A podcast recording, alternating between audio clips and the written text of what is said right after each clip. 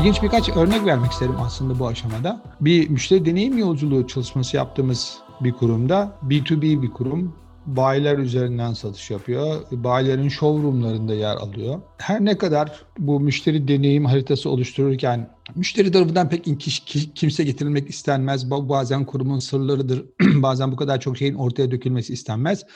Ama bazen de şöyle deniyor. Ya bizde bir Mehmet abi var. Mehmet abi zaten 25 yıldır bu işin içinde. Müşterinin ne, ne istediğini, ne düşündüğünü daha gözünden anlar. Mehmet abi gelsin o zaman deniyor ve gerçekten Mehmet abi geliyor. İşte öyle bir workshopta bayilerin showroom'unda çalışanlardan da gelmişlerdi ve workshop'ın bir yarım saati da daha fazlası o kurumun çalışanı bayinin showroom'unda çalışan arkadaşa sorularıyla oldu. Aa müşteri şurada ne yapar? Son kullanıcı şu aşamada ne söyler ve kendi ürünlerinin haricinde diğer ürünleri, rakipleri veya tamamlayıcı ürünlerin bile ne kadar gittiği, onlara karşı müşterinin davranışları vesaire konusunu ilginç gelecek ama o workshop'ta öğrendiler. İşte bundan dolayı tamamen katılıyorum ve artırıyorum. Müşteri deneyim haritası bizim bundan sonra yol alırken kullanabileceğimiz en önemli araç. Hani kendi kendimize uzun yıllar beraber pazarlama yaptığımız ve oldukça fazla da başarı elde ettiğimiz arkadaşlarımızla konuştuğumuzda ben soruyorum ya elimizde bu kadar iyi bir araç yokken yine iyi yapmışız. Şimdi bir müşteri deneyim haritası çalışması yaparken müşteriyle doğrudan ya da dolaylı teması olan her departmandan bir iki kişinin o çalışmada olmasını ben tercih ederim ve genellikle bunun üzerine de daha sonra bu yaptığımız çalışmaları tabii ki dijital bir dünyada hayata geçireceğimiz için teknoloji departmanlarından da 2-3 kişinin en az bazen 5 kişinin orada bulunmasını da isterim. Ve o kişiler biraz daha sessiz taraftar gibi e, bütün o süreci izlesinler, kayıt altına alsınlar diye. Bir mobilya şirketinde bu müşteri deneyim haritası çalışmasını yapıyoruz. O olaydan da çok kısa bir süre önce biz şu anda yaşadığım köy evi için alışveriş yapmıştık. Monaco'da bir mağazaya girdik ve içeride 3 saat yakın süre geçirdik. 3 saat böyle bir yerde geçirmek benim için aman tanrım. Her ne kadar 4 katlı bir mağazaysa da yukarı kata çık, aşağı kat. İşte burada e, balkon için bir masa, orada balkon sandalyesi, öbür tarafta yatak, öbür tarafta bir kanepe vesaire. E, işte o perdenin rengi şu, döşemenin rengi bu. Aklınıza ne gelirse. Hani perişan oldum ama bir yandan da aklımdan da hep böyle işte veriyle ilgili konular ister istemez geçiyor. Daha sonra mobilya şirketiyle bir başka mobilya şirketiyle görüşme yaparken aklıma tam bu geldi.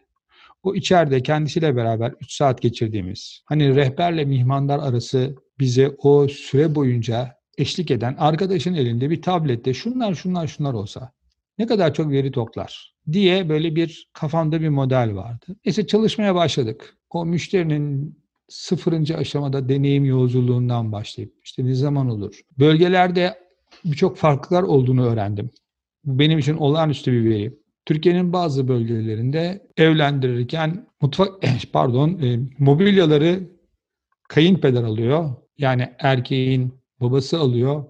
Ama kızın annesi de evi bir yeniliyor gibi. Bu böyle bazı bölgelerde bu tip bazı bölgelerde ise erkek çocuğunun sünneti olduğunda eğer daha önce mobilyaların yenilenmesi 10 seneden fazla olmuşsa orada da mobilya yenileniyor. Böyle bir süre enteresan şeyler de öğrendim. Ama en ilginç gelen şey şuydu. Yani bu, bu öğrendiklerim sıfırıncı aşama hani ne zaman insanların kafasına bir mobilya yenileme geliyor aşamasıydı ama esas öğrendiğim daha ilginç. Bütün o yolculuğu tasarlarken işin içine o eve montaj yapmaya giren arkadaş var ya onun aslında en çok veriye sahip olan kişi olduğu ortaya çıktı. Hani bir cins truva atı. Eve giriyor. Eğer yatak almışsanız bazalara montajı işte 20-25'er dakika. Yok dolap almışsanız dolabın montajı yarım gün sürüyor. Ve o içeride. O arkadaş kendi lisanıyla bana Uğur hocam ben yengenin ne kadar iyi yemek yaptığını bilirim dedi. E nasıl yani? Ya işte içeride çalışınca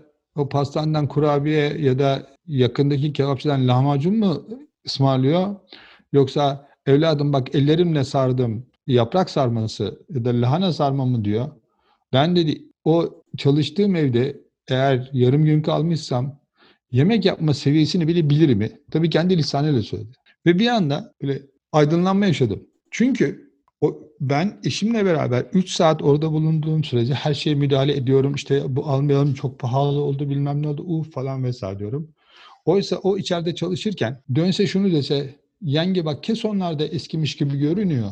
Hazır bu faturanın süresinden iki ay geçmeden alırsan bunun içinde sana indirim de yaparlar gibi bir cümle. Tabii ki çok terbiyeli söylenmiş, boşa atılmamış, iyi eğitilmiş bir cümlenin kesin kes satın almaya sebep olacağı ortaya çıkıyor. Üstelik de veri açısından zaten götürüp eve bırakıyorsunuz. Adres var yani e, veri açısından o kadar çok şey var ki orada. Bu müşteri deneyim yolculuğunu baştan sona çıkarıp ince ince noktalara baktığımızda o kadar çok fırsat. Pazarlama için bir fırsat. Hangi noktada müşteri temas edeceksin ve o noktada müşterinin genelde duygusu nedir?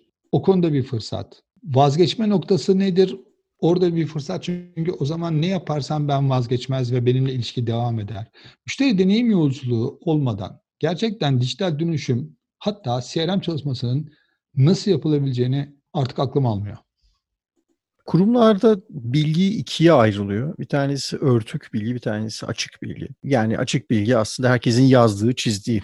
Bizim hedef kitlemiz budur. Araştırmayı yaptık. Bakın bunları öğrendik. Çok net anlatabiliyorsunuz, konuşabiliyorsunuz üzerinde. Birileri onu çalışıp sizinle aynı seviyeye gelebiliyor. Diğeri de örtük bilgi. Bunu Michael Polanyi diye bir bilim adamı ortaya atmış ve tacit knowledge e, örtük zımni bilgi aslında tam karşılığıyla Osmanlıca. Zımni bilgi daha örtülü, kimsenin çok fazla konuşmadığı, daha doğrusu bildiğiniz ama anlatamadığınız veya anlatma fırsatlarının yaratılması gereken, ifade edilmesi gereken bilgi. Şimdi ve çok da kritik bilgiler. Bir, bir e, çalışanın başka bir kuruma transferi aslında açık bilgiyi transfer etmiyor. Zımni bilgiyi transfer ediyor. Dolayısıyla müşteride de çok önemli bir zımni bilgi var.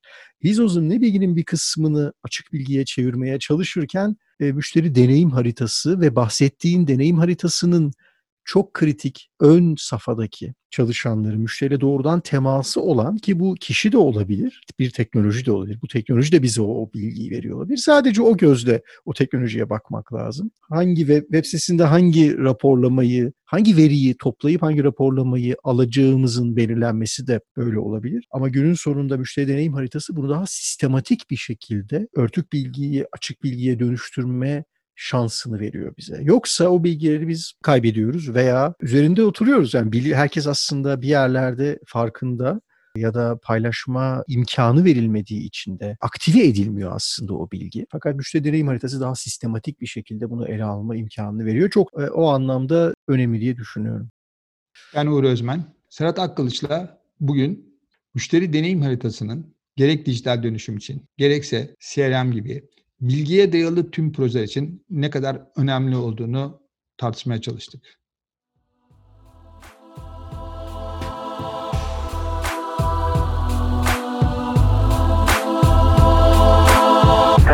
day.